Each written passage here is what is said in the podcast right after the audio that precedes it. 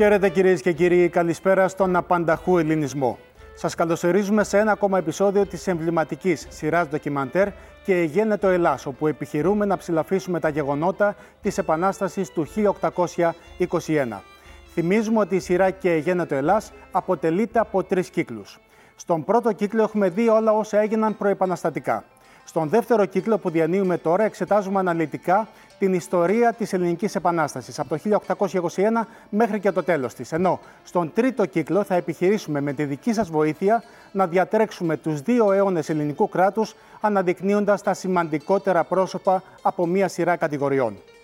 Η επιλογή των προσώπων θα γίνει από εσάς. Θα ψηφίσετε και εσείς τα σημαντικότερα πρόσωπα επισκεπτόμενοι την ιστοσελίδα της εκπομπής μας tvopen.gr κάθετος 200 χρόνια ενώ μπορείτε να επικοινωνείτε μαζί μας και στο email της εκπομπής tvOpen.gr.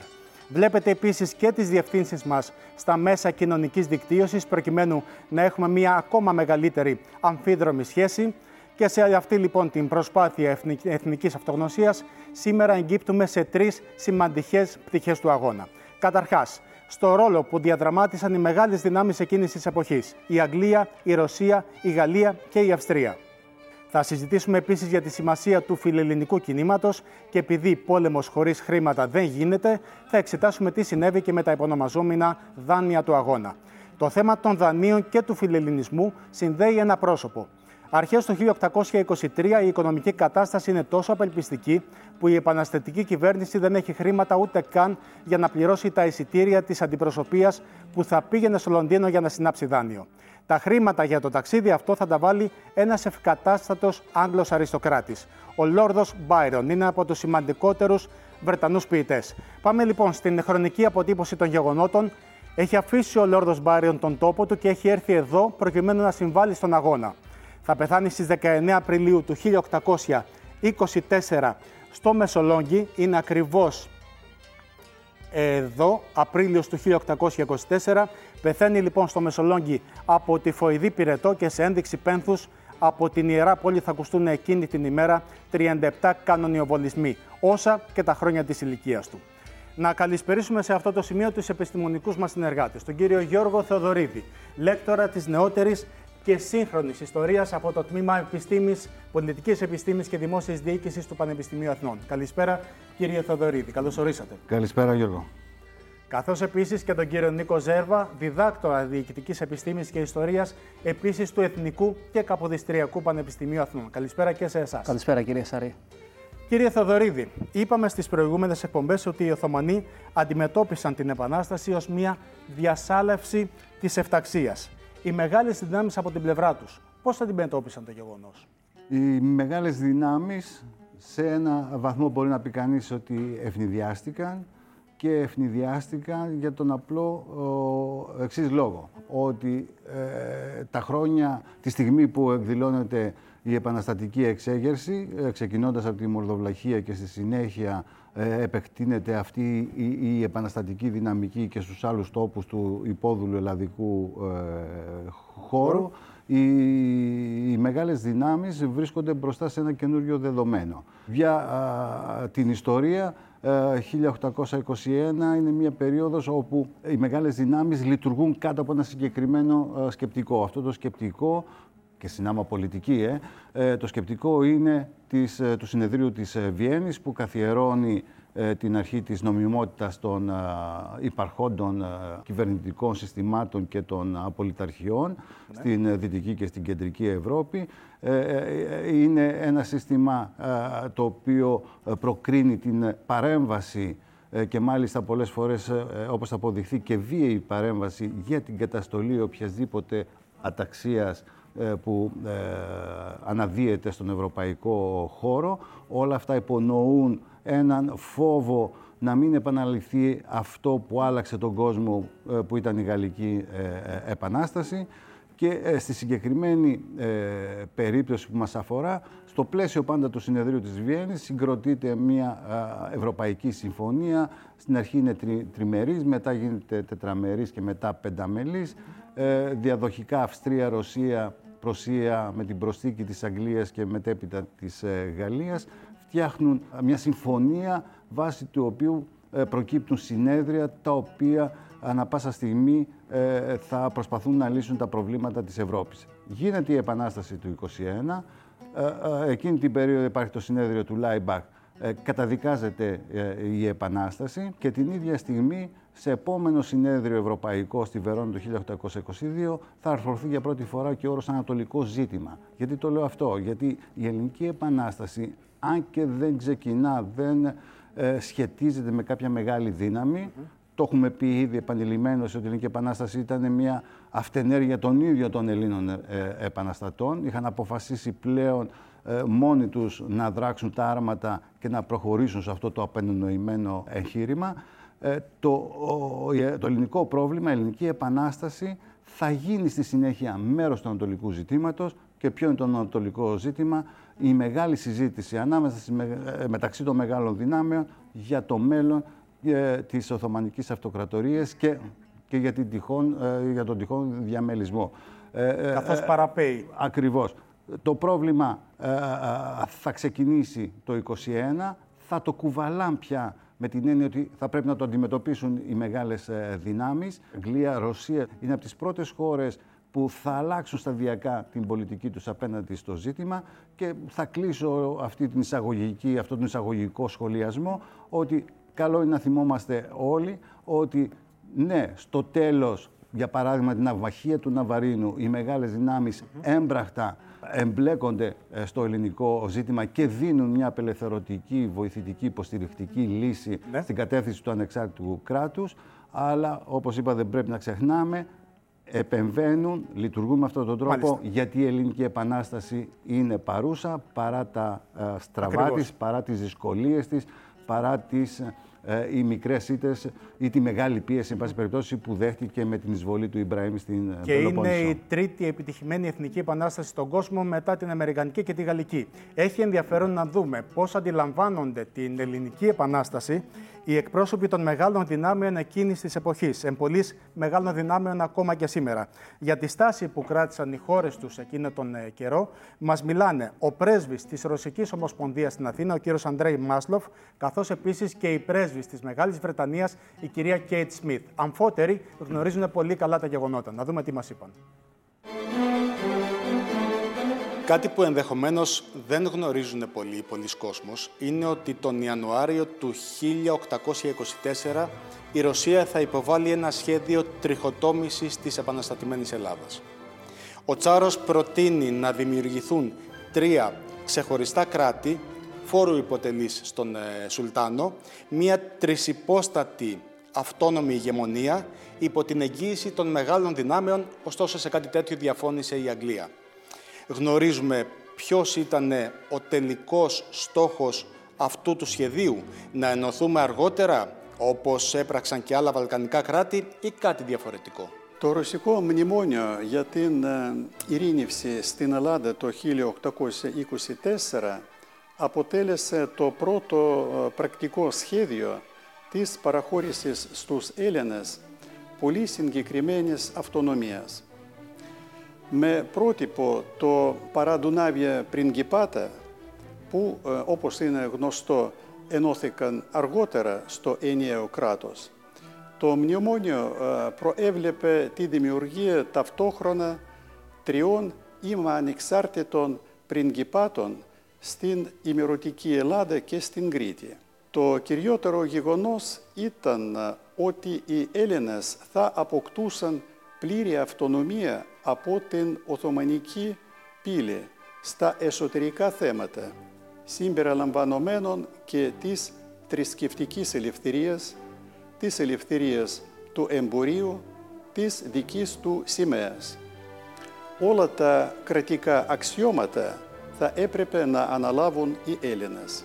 Αυτά τα σημαντικά στοιχεία, παρόλες τις αντιδράσεις των άλλων δυνάμεων που ήθελαν να περιορίσουν και την αυτονομία και την επικράτεια του ελληνικού κράτους μόνο με την Πελοπόννησο, εντάχθηκαν σε όλες τις μετέπειτα συμφωνίες για το ελληνικό ζήτημα. Το Ρώσο-Αγγλικό πρωτόκολλο της Πετρούπολης υπέρ της αυτονομίας της Ελλάδας του 1826, τις συνθήκες του Λονδίνου του 1827 και τις συνθήκες της Ανδριανούπολης του 1829. Η τελευταία επισφράγισε τη δημιουργία του ανεξάρτητου ελληνικού κράτους, που υπήρχε το πρώτο ανεξάρτητο κράτος στα Βαλκάνια. Αυτό εξασφαλίστηκε με τον ηρωικό αγώνα των Ελλήνων και τις νίκες της Ρωσίας κατά της πύλης στο Ρώσο-Τουρκικό πόλεμο του 1828 με 29. Κυρία Σμιθ, καταρχάς σας ευχαριστούμε που μας δέχεστε εδώ στη Βρετανική Πρεσβευτική Κατοικία. Χαρά μας. Θέλω να ξεκινήσουμε ρωτώντας σας για τον καθοριστικό ρόλο που έπαιξε η Αγγλία κατά τη διάρκεια της Επανάστασης του 1821. Ο ρόλος της ήταν καθοριστικός. Όταν ξέσπασε η Επανάσταση, το Λονδίνο ήταν πολύ επιφυλακτικό, έως και καχύποπτο για το γεγονός ότι ξεσπούσε μία Επανάσταση στη Νότια Βαλκανική. Ακολούθως όμως, από το 1823 και μετά, έχουμε μία μεταστροφή της Βρετανικής πολιτικής, αναγνωρίζει τους Έλληνες ως εμπόλεμους και ακολούθως όταν ο Κάνινγκ έγινε πρωθυπουργός της Μεγάλης Βρετανίας, υπήρξε μια ακόμα μεγαλύτερη μεταστροφή της Βρετανικής πολιτικής. Πρώτα απ' όλα θέλω να σας ευχαριστήσω πάρα πολύ κύριε Ζάρη ε, για την ευκαιρία να μιλήσουμε σήμερα για το ρόλο που έπαιξε η Βρετανία στην ε, Επανάσταση. Είμαστε υπερήφανοι ε, γι' αυτό. Ήταν βεβαίως επιτυχία θρίαμβος του ελληνικού λαού, αλλά είμαστε υπερήφανα για την υποστήριξη που ε, συνεισφέραμε. Όσον αφορά την αλλαγή πολιτικής 1823, θέλω να θέσω το πλαίσιο ε, λιγάκι. Η εξωτερική πολιτική στην Βρετανία στις αρχές του ε, 19ου αιώνα διαμορφωνόταν αντικατοπτρίζοντας στις διαφορετικές τάσεις στην Βρετανική κοινωνία. Και η κυβέρνηση έπρεπε να έχει υπόψη της αυτές τις τάσεις και επιρροές. Μιλάω για τις ε, φιλελεύθερες αρχές, ε, η ελευθερία του εμπορίου των ε, θαλασσών. Και νομίζω αυτό έπαιξε πάρα πολύ σημαντικό ρόλο στην γενική διαμόρφωση ε, της ε, πολιτικής. Βεβαίως, ε, η διαδοχή ε, του, ε, του Κάνινγκ ως Υπουργός Εξωτερικών και μετά ως Πρωθυπουργός επίσης ήταν εξίσου σημαντική. Αλλά θέλω να επισημάνω ότι η τάση ως προς την υποστήριξη της ελευθερίας της Ελλάδας έχει ήδη κατοχυρωθεί.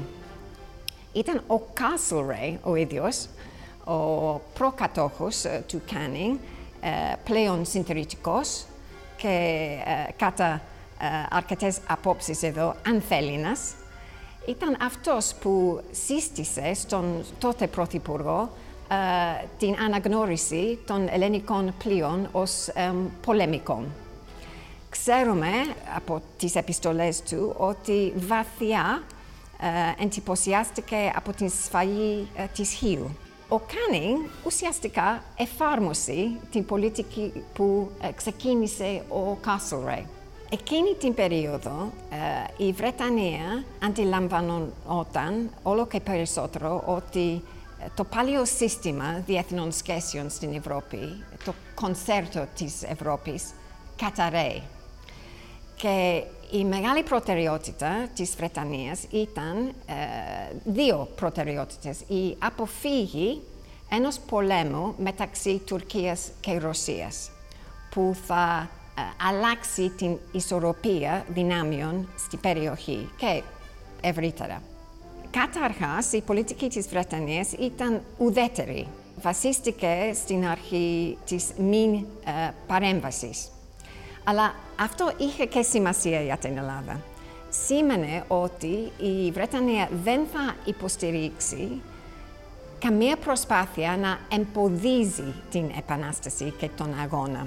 Ξέρουμε αυτό από την αντίρρηση της Βρετανίας στην πρόταση της Ρωσίας ε, για το διαμελισμό της Ελλάδας σε τρία μέρη υπό τον έλεγχο του Σουλτάνου και με την αντιρρήσεις της Βρετανίας δεν έγινε.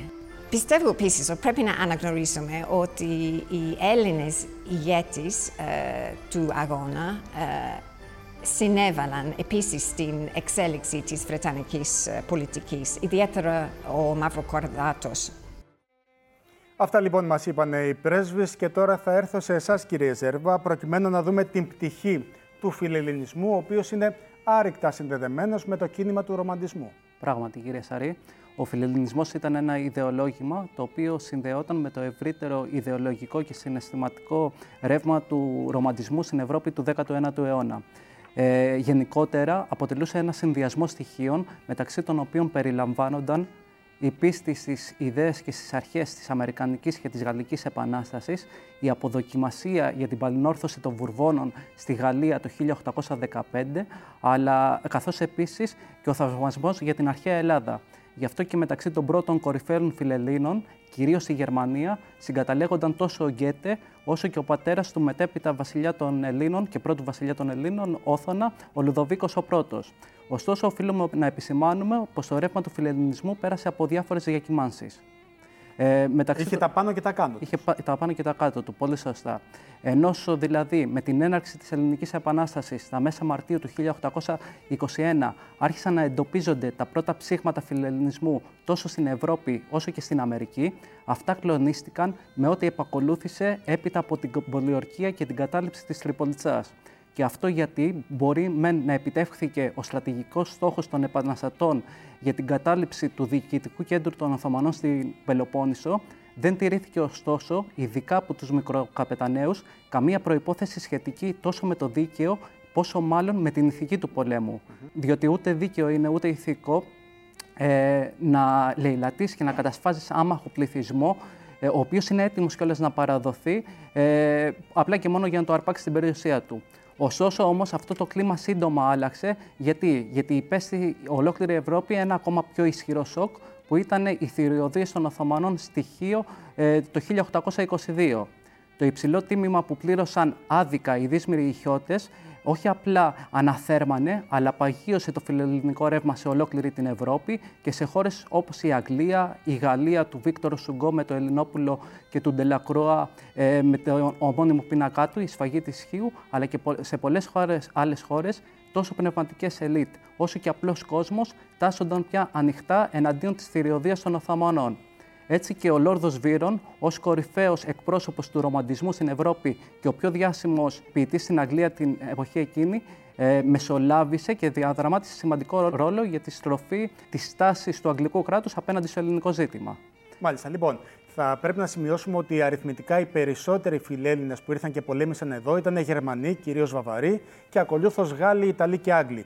Διαφημίσεις και επανερχόμαστε. Έχουμε αρκετά ακόμα να πούμε και για τον Μπάιρον και για τους φιλέλληνες γενικότερα, αλλά και για τα πρώτα δάνεια.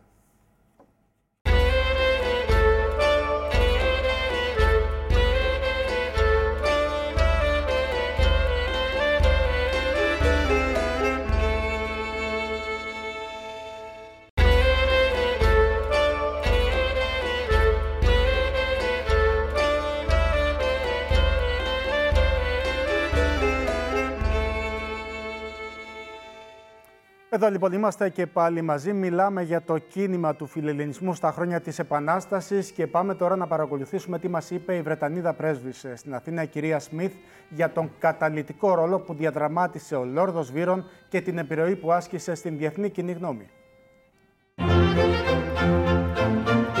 Μου μιλήσατε για την Επιτροπή, αναφέρεστε στην ε, Φιλελληνική Επιτροπή του Λονδίνου, όπου ιδρύθηκε τον ε, Μάρτιο του 1823 και απαρτιζόταν από φιλέλληνες. 99 από τα μέλη ήρθαν στην Ελλάδα και πολέμησαν, έδωσαν το αίμα τους για την ανεξαρτησία των Ελλήνων. Ένας από αυτούς ήταν και ένας ρομαντικός ποιητής, μια εμβληματική μορφή, ο Λόρδος Βύρον, ο οποίος ήρθε εδώ, πέθανε ε, δυστυχώς κατά τη διάρκεια της ε, πολιορκίας του Μεσολογγίου, πόσο επηρέασε την Βρετανική κοινή γνώμη το γεγονός ότι ένα τόσο σημαντικό πρόσωπο άφηνε τα πάντα πίσω του, την περιουσία, τους δικούς του ανθρώπους και κατέβαινε στην εμπόλεμη Ελλάδα προκειμένου να ελευθερωθεί το γένος μας. Ο ρόλος του Βίρονα ε, ήταν καταληκτικός και οριστικός, ε, θα έλεγα, στην Επανάσταση. Και η επιρροή του δεν ήταν μόνο στην Βρετανική κοινή γνώμη, όπως ε, είπατε, κύριε Σάρη, ήταν και στην Ελλάδα πάρα πολύ σημαντική και διεθνώς. Δεν είμαι η πρώτη που θα τον περιέγραφα σαν το πρώτο διεθνές celebrity. Ουσιαστικά ο Βίρονας ήταν ο rock star uh, της εποχής. Και πώς έγινε αυτό; δεν ήταν μόνο η περίφημη uh, προσωπικότητα του, αλλά από το πρώτο του ταξίδι στην Ελλάδα, 1812, ε, η ποίηση που αφορούσε την Ελλάδα είχε μεγάλη επιτυχία ε, και απήχηση ε, στο Βρετανικό και στο διεθνή κοινό. Και θα έλεγα ότι από τις εικόνες που παρουσίασε ο Βίρονας για τις συνθήκες τις οποίες ε, ζούσαν οι σύγχρονοι Έλληνες, οι αναγνώστες άρχισαν να ε, φαντάζονται ε, ότι κάποια μέρα θα μπορούσαν οι Έλληνες να απελευθερωθούν και να επιστρέψουν στην, στην δόξα της αρχαιότητας. Η παρουσία του και μόνο για τρεις μήνες στο Μισολόγγι ε, ήταν πολύ σημαντικό για την διατήρηση του ηθικού των επαναστών ε, για αυτό το διάστημα. Και βέβαια, βεβαίως, ε, συνεισέφερε τους δικούς τους πόρους ε, στις προσπάθειες ε, εκεί στην Ελλάδα. Η αντίληψη του Βίρονα για το αγώνα ήταν ότι αφού επέτυχε η Επανάσταση στην Ελλάδα και αφού εποδηθεί στην Ελλάδα, οι αρχές θα επεκταθούν ε, ευρύτερα στην Ευρώπη και αυτό έγινε πραγματικότητα. Ε, δυστυχώς δεν έζησε να το δει. Να πούμε ότι εδώ στην Βρετανική Πρεσβευτική Κατοικία έχετε και έναν από τους χαρακτηριστικότερους ε, πίνακες του Lord of είναι αυτός που βλέπουμε εδώ απέναντί μας. Ναι, το ποτρέτο του Phillips, του Robert Phillips, Uh, είμαστε υπερήφανοι που έχουμε αυτό το, κατά την γνώμη μου, καλύτερο πορτρέτο του, um, του Βίρονα. Είναι αυθεντικός πίνακας. Είναι αυθεντικός, ναι, ναι, ναι. Uh, η ανάθεση uh, νομίζω ήρθε από τον Βίρονα τον ίδιο. Και η στολή που φοράει στο πορτρέτο υπάρχει ακόμη σε ένα μουσείο στο Bath. Α, ναι. Ναι, ναι, ναι. Η σουλιώτικη στολή. Κύριε Ζέρβα, πολλοί εκτιμούν ότι η μέγιστη συνεισφορά του Λόρδου Μπάιρον ήταν ο θάνατός του τον Απρίλιο του 1824 στο Μεσολόγγι, καθώς συγκίνησε τη διεθνή κοινή γνώμη. Ναι. Όχι μόνο βέβαια ο θάνατός του θα πρέστατα εγώ, γιατί καθ' όλη τη διάρκεια της ζωής του που ενασχολήθηκε με την Ελληνική Επανάσταση, συνεισέφερε και οικονομικά, όσο όμως και ηθικά. Ο Βίρονα δηλαδή συγκεντρώνει πόρους από δωρεές για τη χρηματοδότηση της Ελληνικής Επανάστασης, αλλά στις αρχές του 1824 έρχεται κιόλας στην ελληνική επικράτεια και εγκαθίσταται στο Μεσολόγγι για να υποστηρίξει ηθικά τους επαναστάτες. Θέλω να δούμε λίγο και την πτυχή των Ρώσων φιλελλήνων, η οποία δεν είναι ιδιαίτερα γνωστή. Όσον αφορά τους Ρώσους, κορυφαία προσωπικότητα είναι ο Αλεξάνδρ Πούσχιν, ένας από τους πιο σημαντικούς ποιητές και λογοτέχνες της Ρωσίας τότε, ο οποίος λόγω του πολιτικού του φιλελευθερισμού δεν θα μπορούσε να μείνει ασυγκίνητος απέναντι στον ελληνικό αγώνα για την αποτείναξη του Οθωμανικού ζυγού. Πέρα από Ρώσους βέβαια είχαμε και εκατοντάδες Γερμανούς, Γάλλους, Ελβετούς, Άγγλους, Πολωνούς, Αμερικάνους που έρχονται στην Ελλάδα και ρίχνονται στα πεδία των μαχών. Ε, ξεχωρίζει ο Νικολάη ε, Ράικο, ο οποίος ήταν πρώην αξιωματικός του Ρωσικού στρατού, ο οποίος έρχεται στην Ελλάδα τίθεται επικεφαλής στρατιωτικών σωμάτων τόσο στο Ναύπλιο όσο όμως και στην Πάτρα, ενώ κατά τη διάρκεια της Καποδιστριακής περίοδου τοποθετείται και διοικητής της τότε ιδρυθήσας Σχολής Ευελπίδων. Μας δίνετε την ε, κατάλληλη πάσα προκειμένου να παρακολουθήσουμε το τμήμα της συνέντευξης που μας παραχώρησε ο Ρώσος πρέσβης στην Αθήνα, ο κύριος Μάσλοφ, και αφορά τους δύο αυτούς σημαντικούς φιλέλληνες.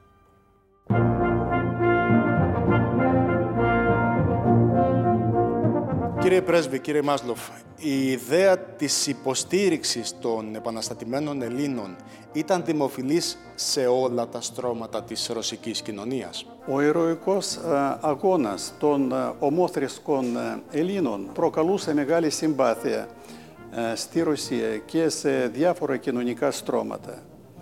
Χαρακτηριστικό είναι ότι υπήρχαν τεκτικά δημοσιεύματα για την ελληνική επανάσταση στα ρωσικά περιοδικά. Συνέχεια πραγματοποιούνταν συγκεντρώσεις χρημάτων, συγκροτήθηκαν επιτροπές για την εξαγορά των Ελλήνων εχμαλώτων και την βοήθεια στους άπορους. Σε αυτές τις δράσεις συμμετείχε ενεργά όχι μόνο η ρωσική αριστοκρατία, αλλά και η ρωσική εκκλησία. Ακόμη και στη λαϊκή τέχνη υπάρχουν τεκμήρια της συμπάθειας του απλού κόσμου προς αδελφούς Έλληνες. Ανακαλύφθηκαν απεικονίσεις των μαχών των Ελλήνων κατά των Τούρκων και των ηρώων της Επανάστασης, του Κολοκοτρώνη και της Μπουμπουλίνας. Ανάμεσα στους φιλέλληνες της Ρωσίας ήταν αρκετοί και εκείνοι που εντάχθηκαν στον αγώνα ως στρατιώτες. Στην εξέγερση στις παραδουνάβιες περιοχές υπό τον Αλέξανδρο Υψηλάντη συμμετείχαν Ρώσοι αξιωματικοί. Ένα λαμπρό παράδειγμα αποτελούν οι τρεις αδερφοί Μπεριζάνσκοι που πολεμούσαν στη Μόρια και στην Κρήτη. Έφεραν μαζί τους 180 μαχητές, πολλά πυρομαχικά και χρήματα. Ένας από αυτούς σκοτώθηκε στη μάχη του Πέτα και ο άλλος έμεινε ανάπηρος.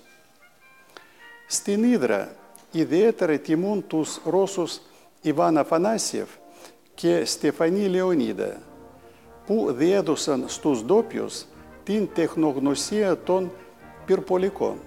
Μεγάλος φιλέλληνας υπήρξε επίσης και ο Νικόλαος Ράικος, αξιωματικός με εξαιρετική μόρφωση, ο οποίος ήρθε στην Ελλάδα τα πρώτα χρόνια της Επανάστασης, διοίκησε μεγάλες δυνάμεις, επί Καποδίστρια έγινε διοικητής της Σχολής Ευελπίδων και αρχηγός του πυροβολικού, χωρίς μάλιστα ποτέ να δεχτεί μισθό. Τι ήταν αυτό που κέντριζε το ενδιαφέρον τέτοιων προσώπων προκειμένου να αφήσουν τα πάντα, να αφήσουν την πατρίδα τους και να έρθουν εδώ, να πολεμήσουν; Πράγματι, στη Ρωσία το κίνημα των φιλελλήνων ήταν ιδιαίτερα μεγάλο, λόγω της συναισθηματικής και πνευματικής συγγένειας των λαών μας.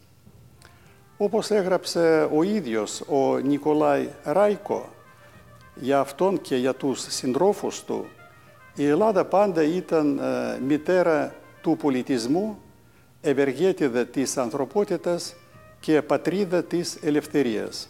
Στη χώρα μας τον 18ο και 19ο αιώνα ήταν διαδεδομένη η κλασική μόρφωση.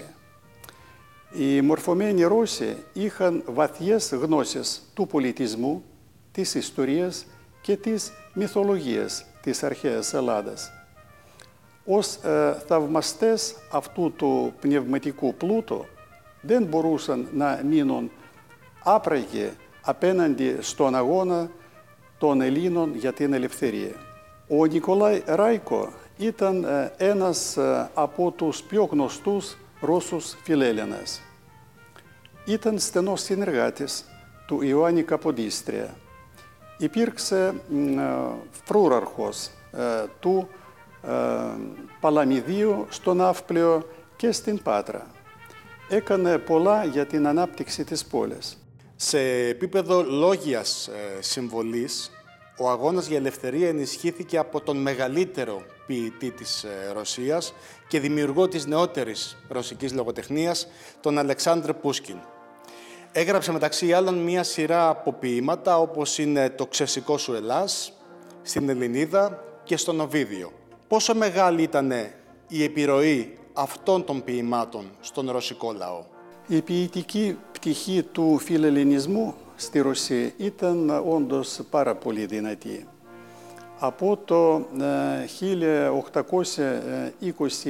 1822 οι κορυφαίοι Ρώσοι ποιητές αφιέρωσαν ποίηματα στην Ελληνική Επανάσταση με το γνωστότερο αυτό του Αλεξάνδρ Πούσκιν. Εξεγέρσω η ο Ελλάδα ξεκινήσω. Ο Έλληνομαθής Νικολάη Γνέντιτς μετέφερε στα ρωσικά Θούριος, του Ρίγα Βελιστίνλι. Προσέβλεπαν στην τάχιστη απελευθέρωση, όπως έγραφαν, των απογόνων των έντοξων Θεμιστοκλή και Πυρικλή. Πολλοί από αυτούς γνώριζαν προσωπικά τους Έλληνες ήρωες. Ο Αλεξάνδρ Πούσκεν στήριζε ένθερμα τον Αλέξανδρο Υψηλάντη. Έκανε την εξής σημείωση στο ημερολόγιο του τον Μάρτιο του 1821. Το πρώτο βήμα του Υψηλάντη, ωραίο και λαμπρό. Μεγαλόψυχος ο στόχος, ζηλευτή η μοίρα του. Όλα αυτά αναμφίβολα συνέβαλαν στην διάδοση του φιλελληνισμού στα ευρύτερα, ευρύτερα κοινωνικά στρώματα της Ρωσίας. Επομένως, αυξανόταν ο αριθμός των εθελοντών που προσχώρησαν στο μέτωπο της Επανάστασης, καθώς και ο όγκος της οικονομικής βοήθειας προς τους Έλληνες αγωνιστές. Αυτό που δεν γνωρίζουν αρκετοί είναι ότι λίγο μετά το ξέσπασμα της Επανάστασης, Μάιο του 1821, ο επικεφαλής της Μεσσηνιακής Γερουσίας Πετρόμπεϊ Μαυρομιχάλης έστειλε επιστολή στον τότε πρόεδρο των Ηνωμένων Πολιτειών, απευθύνοντας έκκληση για βοήθεια. Για τη μεγάλη συνδρομή των Αμερικανών στον αγώνα και τους φιλέλληνες που ξεκίνησαν από την αντίπερα όχθη του Ατλαντικού, μας παραχώρησε μια πολύ ενδιαφέρουσα συνέντευξη ο πρέσβης των Ηνωμένων Πολιτειών στην Ελλάδα, ο κύριος Τζέφρι Πάιατ. Πάμε να δούμε τι ακριβώς μας είπε.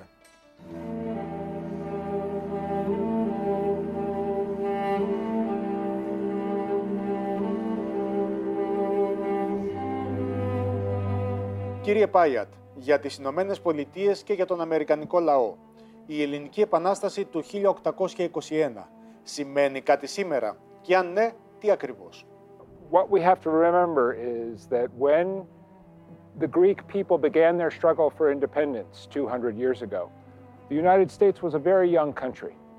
So we were not like the great powers that became involved in the Greek War for Independence to further their strategic interests. The United States became involved because of our values, because our young republic had been founded on values that derive from the ancient Athenians. And our Democrats believed that if our republic was to mean anything, we had to support the Greek people who were struggling for independence from the Ottoman Republic, inspired by the same values that gave rise to our war of independence 45 years earlier. Οι δεσμοί Ελλάδας και Ηνωμένων Πολιτειών ήταν εξ αρχής ισχυροί. Κάτι που δεν γνωρίζουν πολλοί είναι ότι λίγο μετά το ξέσπασμα της Επανάστασης, τον Μάιο του 1821, ο Πετρόμπεϊς Μαυρομιχάλης, ως επικεφαλής της Μεσσηνιακής Γερουσίας, στέλνει επιστολή στον τότε πρόεδρο των Ηνωμένων Πολιτειών, τον James Monroe, απευθύνοντας έκκληση για βοήθεια. Με ποιον τρόπο βοηθάνε οι Ηνωμένες Πολιτείες στον αγώνα μας για εθνική ανεξαρτησία; There were strong voices in America that said that we should be an inward looking country. And what's interesting about the Greek Declaration of Independence is that it really produced what was the first substantial foreign policy debate in the United States. And you had strong voices coming forward arguing this was the cause where the United States should develop a more forward and outward looking foreign policy. Uh, it was very important that the Greek Declaration of Independence, signed in Epidavros, specifically drew from the language of our Declaration of Independence. And then this correspondence that happened between key Greek leaders, including Mavro Mikali, and Americans, helped to inform our country about what was happening in Greece and why those connections of values that I talked about earlier were so very important.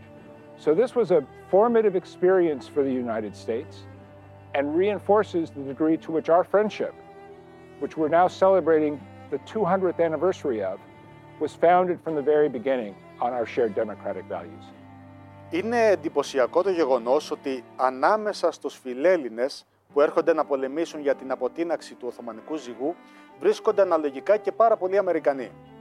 Τι είναι αυτό που τους όθησε να κάνουν ένα τόσο μεγάλο ταξίδι και να αρχίσουν το αίμα τους εδώ, στον τόπο μας; Yeah, well, it's, it's very inspiring for me to learn the stories of the American Philhellenes.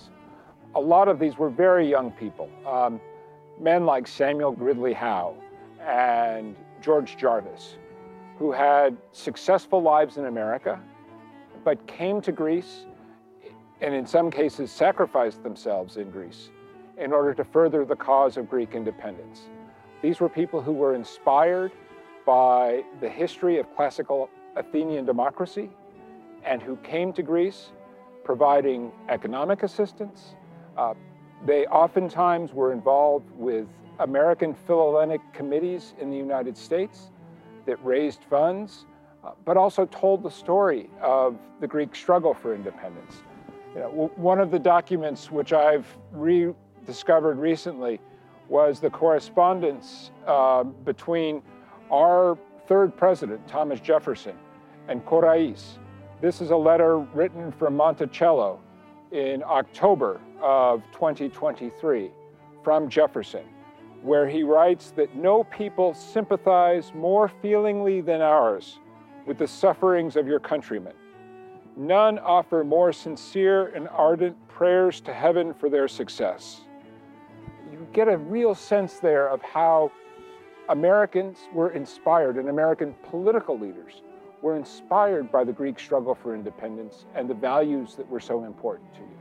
Uh, so these, this became a topic of great debate. You had members of our Congress, um, renowned orators like Daniel Webster, who stood up in our Congress giving impassioned speeches calling for America to come to the support of the Greek War of Independence and supporting the efforts of the Philhellenes, including their efforts to bring humanitarian relief, to bring food, to bring medical supplies, to support the, the Greek War of Independence. Θέλω να σταθούμε λίγο στις κοινές αξίες των δύο χωρών όσον αφορά τον φιλελευθερισμό και τα δημοκρατικά ιδεώδη. Η Ελληνική Επανάσταση ξεσπά μόλις 46 χρόνια μετά την Αμερικανική και το πρώτο ελληνικό σύνταγμα της Επιδαύρου του 1822 αποτελεί σε πολλά σημεία σχεδόν αντιγραφή του Αμερικανικού του 1787. The Greek Revolution was in many ways the first liberal revolution in Europe specifically inspired by the success of the American Revolution. So we are bound together like two strands in a rope. Uh, we are using this bicentennial celebration to celebrate both the vibrant past of our relationship, but also the very dynamic future. I'm very proud uh, that we are working uh, closely with the Greece 2021 Committee, uh, led by Yana Angelopoulou. Uh, we are supporting her efforts, and we're developing programs here in Greece uh, which are aimed both to help tell the story of the Philhellenes, so working with the American School of Classical Studies, working with the new Museum of Philhellenes, uh, working with the National Symphony and Opera. But we're also developing programs under our Greece 2021 program um, that are aimed at the future, at our technology ties, working with partners like the Hellenic Initiative to continue to support entrepreneurship, to support the dynamic future that we see for our relationship. So we have this campaign, which we're calling U.S. Greece Celebrating 200 Years of Friendship, founded on the principle of philia, of friendship between our two societies, and with this logo which we've developed, which invokes the flame of liberty, which inspires both of our revolutionary struggles. So we're very excited about what this year holds for us. Um, and as I said, we're, we want to use it both to celebrate the past, but also to look forward to what we see as a very dynamic future for our strategic relationship.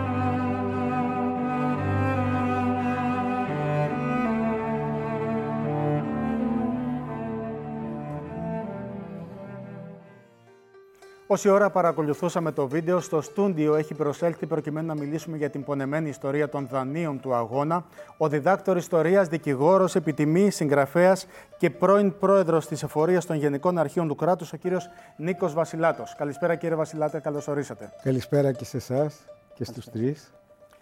Λοιπόν, ο αγώνας για ελευθερία χρηματοδοτείται αρχικά από δωρεές από εράνους και από λαφυραγωγία, συνηθισμένο εκείνη την εποχή. Από ένα σημείο όμως και μετά δεν υπάρχει τίποτα να λαφυραγωγήσεις, στο μοριά τουλάχιστον, και αναγκαζόμαστε να ζητήσουμε δάνειο. Ήταν και τα λίτρα, επιτρέψατε μου. Και τα λίτρα επίσης. Ναι. Σωστό. Από εχμαλώτους τους οποίους επέστρεφαν έναντι χρημάτων. Επίσης συνηθισμένο εκείνη την εποχή. Βεβαίως, από το μεσαίωνα ήδη. Ζητάμε λοιπόν ένα πρώτο δάνειο από τους Άγγλους. Γιατί από τους Άγγλους; Ε, το Λονδίνο τότε ήταν η μέκα των, χριστο... των χρηματοπιστωτικών ε, ενεργειών και δραστηριοτήτων όλης της Ευρώπης. Γι' αυτό ήταν το καλύτερο κέντρο για να τα ζητήσουμε. Αν και η απόφαση την οποία έλαβαν οι επαναστατημένοι Έλληνες ήταν να ζητήσουν δίστηλα. Δίστηλα, 4 εκατομμύρια δίστηλα. Τα δίστηλα ήταν, δίστηλα ήταν, ναι. ήταν ισπανικά νομίσματα ασημένια μεγάλα ισπανικά νομίσματα, τα οποία ήταν γενικώς αποδεκτά σε ολόκληρη την Μεσόγειο, σε όλη τη λεκάνη της Μεσογείου. Ιδιαίτερα οι Έλληνες, επειδή είχαν στενές σχέσεις εμπορικές, ναυτική με την Ισπανία, τα εδέχονται πολύ πολύ εύκολα. Τα δίστηλα ελέγονται δίστηλα στην Ελλάδα, διότι στη μια τους όψη είχαν τους δύο στήλους του Ηρακλέους. Τι σημαίνει αυτό; Εκεί που θεωρούσαν οι αρχαίοι Έλληνες ότι η Αφρική πλησιάζει την Ευρώπη και τα νερά του Ατλαντικού συναντάν τα νερά της Μεσογείου. Στο Γιβραλτάρ. Στο Γιβραλτάρ. Αυτά ήταν τα δίστηλα. Στα ισπανικά νομίσματα όμως είχαν απεικονιστεί οι δύο αυτές στήλες, οι δύο κύονες. Και γι' αυτό στην Ελλάδα τα ονόμαζαν δίστηλα. Τα ζητάμε από βρετανικό, τα δάνεια, τα ζητάμε ναι. από βρετανικό τραπεζικό οίκο και όχι από την κυβέρνηση, δεν τα δίνει η κυβέρνηση. Όχι, διότι ακόμα η Επανάσταση δεν έχει αναγνωριστεί και τα ζητάμε από τραπεζικό οργανισμό. Ήταν ε, ένας οργανισμός ο οποίος ε, τον είχαν τρεις ε, τραπεζίτες, ε, Λόγμαν, Ομπράιαν και Έλλης. Από αυτούς, λοιπόν, Μπορούσαν να δώσουν αυτή δάνειο αν δεν έπαιρναν το πράσινο φως από την κυβέρνηση της Μεγάλης Βρετανίας; Τότε τα πράγματα ήταν πολύ χαλαρά, ξέρετε. Δεν είναι όπως σήμερα. Ήταν πολύ χαλαρά. Ναι, μπορούσαν να δώσουν και υπήρξε και το, η Φιλελληνική Επιτροπή, η οποία και αυτή παρενέβη για να δοθεί το δάνειο. Επιτρέψατε μου, ορισμένα μέλη της Επιτροπής αυτή απεδείχθησαν περισσότερο φιλοχρήματα παρά φιλέλληνες. Το πρώτο δάνειο τι ποσού ήτανε; Το πρώτο δάνειο ήταν το αντίστοιχο των 4 εκατομμυρίων διστήλων που ήταν 800.000 λίρες Αγγλίας. Και από αυτά πόσα φτάνουν στην Ελλάδα; Προσέξτε, αυτά ήταν ονομαστική αξία. Η πραγματική αξία η οποία θα κατεβάλλεται ήταν το 59% του ποσού αυτού. Δηλαδή οι Έλληνες εχρεώνονται για 800.000 λίρες, αλλά θα παίρνουν το 59% στην αξία. Δηλαδή σε κάθε 100 λίρες στα χέρια έπαιρνες 59. Ακριβώς. Μάλιστα. Ακριβώς. Άρα πήραμε πολύ πολύ πολύ λιγότερα. Ε, 372.000. 472.000, αλλά υπήρξαν και κρατήσεις. Υπήρξαν οι τόκοι δύο ετών που κρατήθηκαν, υπήρχαν οι προμήθειες και η ασφάλιση του ποσού, περίπου 100.000, 98.000 βγαίνουν αυτά. Και γι' αυτό ε, το δάνειο το οποίο τελικώς έφτασε στην Ελλάδα, όχι μια και έξω, σε δόσεις, ήταν περίπου 300.000 λίρες. Από τις 800.000 φτάσανε οι 300.000. Ναι, και μάλιστα με δόσεις. Με τι εγγύηση; Η εγγύηση ήταν βαριά, ήταν οι εθνικές γέες. Ε, βεβαίως ακόμα δεν υπήρχαν εθνικές γέες, αλλά υπελόγιζαν ότι με την απελευθέρωση του ελληνικού κράτους όλος ο χώρος ο οποίος θα απελευθερωνόταν θα αποτελούσε εθνικές γέες. Αυτή είναι μια άλλη ιστορία βέβαια. Άρα αν τυχόν δεν πληρώναμε, για να καταλάβουμε, ναι. οι Άγγλοι θα μπορούσαν να πάρουν εκτήματα στη Μεσσηνία, στην Παντού. Αργολίδα, οπουδήποτε, Οπουδήποτε ήταν ελληνικό κράτος πλέον. Και επίσης τα ήταν τα έσοδα, τα δημόσια έσοδα. Από τα διβάρια, τα διβάρια είναι τα ηχθειοτροφία και από τα τελωνία. Γιατί εφορία άμεση τώρα από φτωχούς ανθρώπους και μετά από πόλεμο δεν πιστεύω ότι θα μπορούσαν να εισπράξουν. Το γεγονός ότι βάζαμε υποθήκη τις εθνικές γέες και το δέχονταν οι Βρετανοί δεν σήμαινε μέσω ότι και οι Βρετανοί αναγνώριζαν ότι οι Τούρκοι δεν θα ξαναπατούσαν στο Μοριά. Ε, θίγεται ένα πολύ σωστό θέμα και ένα πολύ σωστό προβληματισμό και μάλιστα ήταν ένα από τα καλά εντός εισαγωγικών των δανείων, γιατί κατά τα άλλα είναι μια σκοτεινή υπόθεση τα δάνεια. Δύο ήταν τα καλά. Πρώτον, ότι υπήρχε μια έμεση αναγνώριση της ελληνικής επαναστάσεως ότι θα κατέλεγε, θα κατέληγε στην ε, συγκρότηση ενός σύγχρονου για την εποχή ευρωπαϊκού κράτους και δεύτερον, που αυτό προέκυψε μετά, οι ομολογιούχοι, αυτοί που είχαν πάρει τις μετοχές του δανείου, οι Βρετανοί, επίεζαν τη Βρετανική κυβέρνηση υπέρ της Ελλάδος. Διότι αν η Επανάσταση έσβηνε, θα κάνουν εντελώς τα λεφτά. Ε, βέβαια, θέλουν να πάρουν τα λεφτά ε, πίσω. Ε, βέβαια. Έπρεπε λοιπόν πάση θυσία η Επανάσταση να επιτύχει. Και αυτοί όλοι είχαν γίνει υποστηρικτές της Επανάστασης και ήταν σοβαροί άνθρωποι και μεγάλος αριθμός. Τι τα κάναμε τα χρήματα του πρώτου δανείου; Ε, μη συζητάτε, τα, τα πρώτα χρήματα φτάσαν σε δύο δόσεις των 40.000 στην uh, Ζάκυνθο, σε δύο εμπορικούς οίκους, ε, λογοθέτη και βάρφ. Ε, υπήρχε και μια τριμελής επιτροπή που θα έπρεπε να ε, δίνει την έγκρισή της για να δίδονται τα χρήματα στην Ελλάδα. Ποιοι ήταν αυτοί, ο Λόρδος Βίρον, ο συνταγματάρχης Στάνχοπ και ο, ο Λάζαρος Κουντουριώτης. Α, ο Λάζαρος Κουντουριώτης. Ε, τελικώς, ο πλουσιότερος Έλληνας εκείνης της εποχής. Ναι, ο οποίος είχε ορίσει και έναν από τα τρία μέλη της ε, Επιτροπής, Επιτροπής. Τον Ορλάντο, ο οποίος ναι μεν μπήκε στην αρχή στην Επιτροπή διότι ως πλειοκτήτης ήταν γνώστης και διαχειριστής μεγάλων ποσών, αλλά στην ουσία μπήκε διότι συγγένευε με την οικογένεια του Κουντουριού. Μάλιστα. Ο Βύρον απεβίωσε. Έτσι, όταν ήρθαν τα πρώτα 40 χιλιάρικα λίρες, δεν υπήρχε ο Βύρον και ο Στάνχοπ ήταν πολύ, πολύ επιφυλακτικός να δοθούν τα χρήματα. Επιπλέον ο, ο αρμοστής, διότι η Ιόνιος Πολιτεία ήταν υπό την ε, αιγίδα και την προστασία της ε, Αγγλίας, ε, έλεγε ότι ο χώρος τον οποίο εγώ έχω, δηλαδή τα επτά νησιά, είναι ουδέτερος και δεν μπορείτε να στείλετε τα χρήματα. Όμως φαίνεται ότι έγιναν από το Λονδίνο διάφορες ε, έτσι, εκκλήσεις συνεννοήσεις, ναι. και συνεννοήσεις και εδόθη. Βάλτε μια τελεία, θα συνεχίσουμε την ε, κουβέντα μας. Κυρίες και κύριοι, πάμε σε ένα μικρό διαφημιστικό διάλειμμα και επιστρέφουμε να μιλήσουμε για τα δάνεια του αγώνα.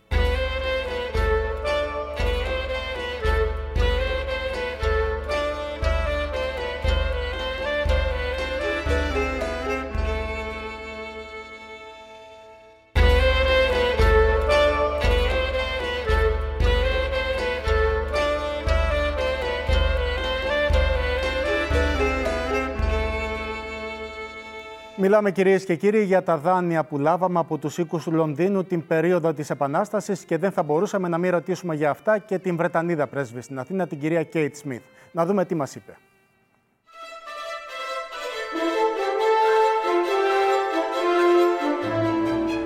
Μεσούντος του αγώνα για ανεξαρτησία, η Αγγλία, συγκεκριμένα οι αγγλικές τράπεζες, δανειοδότησαν την ε, ελληνική διοίκηση με δύο ε, δάνεια, ένα στις αρχές του 1824 και ένα στις αρχές του 1825.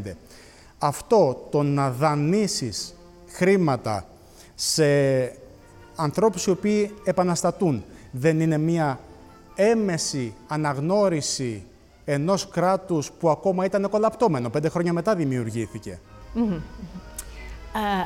Θέλω να κάνω μια σύγκριση με τις μέρες uh, μας uh, όσον αφορά αυτό το θέμα. Uh, όλοι μας που δραστηριοποιούμαστε στο χώρο διεθνών σχέσεων, ξέρουμε ότι οι αγορές, οι τράπεζες, παίζουν πάρα πολύ σημαντικό ρόλο. Επηρεάζουν τις εξελίξεις και επηρεάζονται από εξελίξεις. Βλέπουμε τις αγορές οι αποφάσεις ε, των αγορών ε, αποδείχνουν κάποιες τάσεις που δεν, δεν είναι ακριβώς αυτό που κάνουν οι κυβέρνησεις. Με τα πρώτα δάνεια ε, στο Λονδίνο για την Ελλάδα δεν βλέπουμε καμία διαφορά. ασφαλώς οι αποφάσεις των τραπεζών ήταν 100% εμπορικές, παρότι επηρεάστηκαν ε, αρκετοί τραπεζίτες από την ε, Επιτροπή του Λονδίνου και από τον Βίρονα τον ίδιο.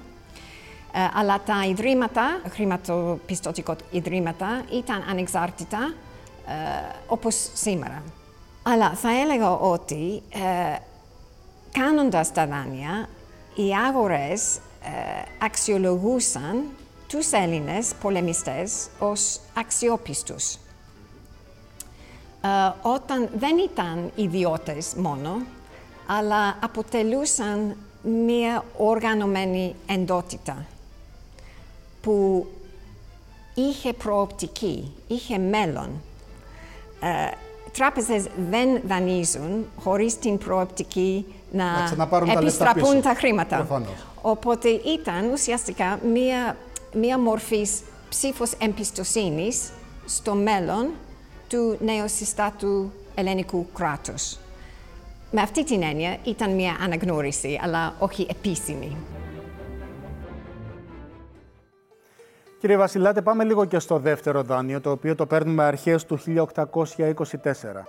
Γιατί πόσο μιλάμε; Ε, όχι του 24.